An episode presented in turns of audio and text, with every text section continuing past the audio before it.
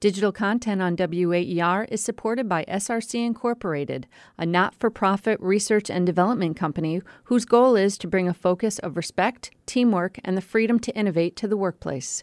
Learn more at srcinc.com/slash WAER.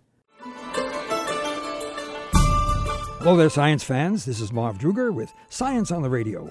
You're in a crowded place. Somebody sneezes nearby. You think nothing of it. Ten days later, you have a fever, a cough, a runny nose, inflamed eyes, and small white spots called Koplik spots in your mouth. A flat red rash spreads from your face all over your body. Yep, you have the measles. Measles is a highly contagious virus disease, mostly occurring in young, unvaccinated children.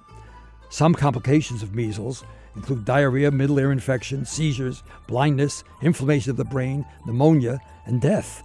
Fortunately, you usually recover on your own in a few weeks, and you're unlikely to get the disease again. Most cases are in unvaccinated individuals. From January 1st to April 2019, 704 confirmed measles cases in 22 states were reported.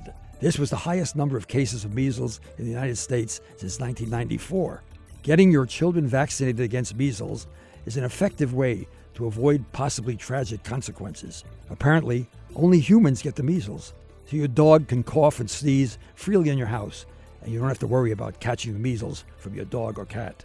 This is Marv Druger with Science on the Radio.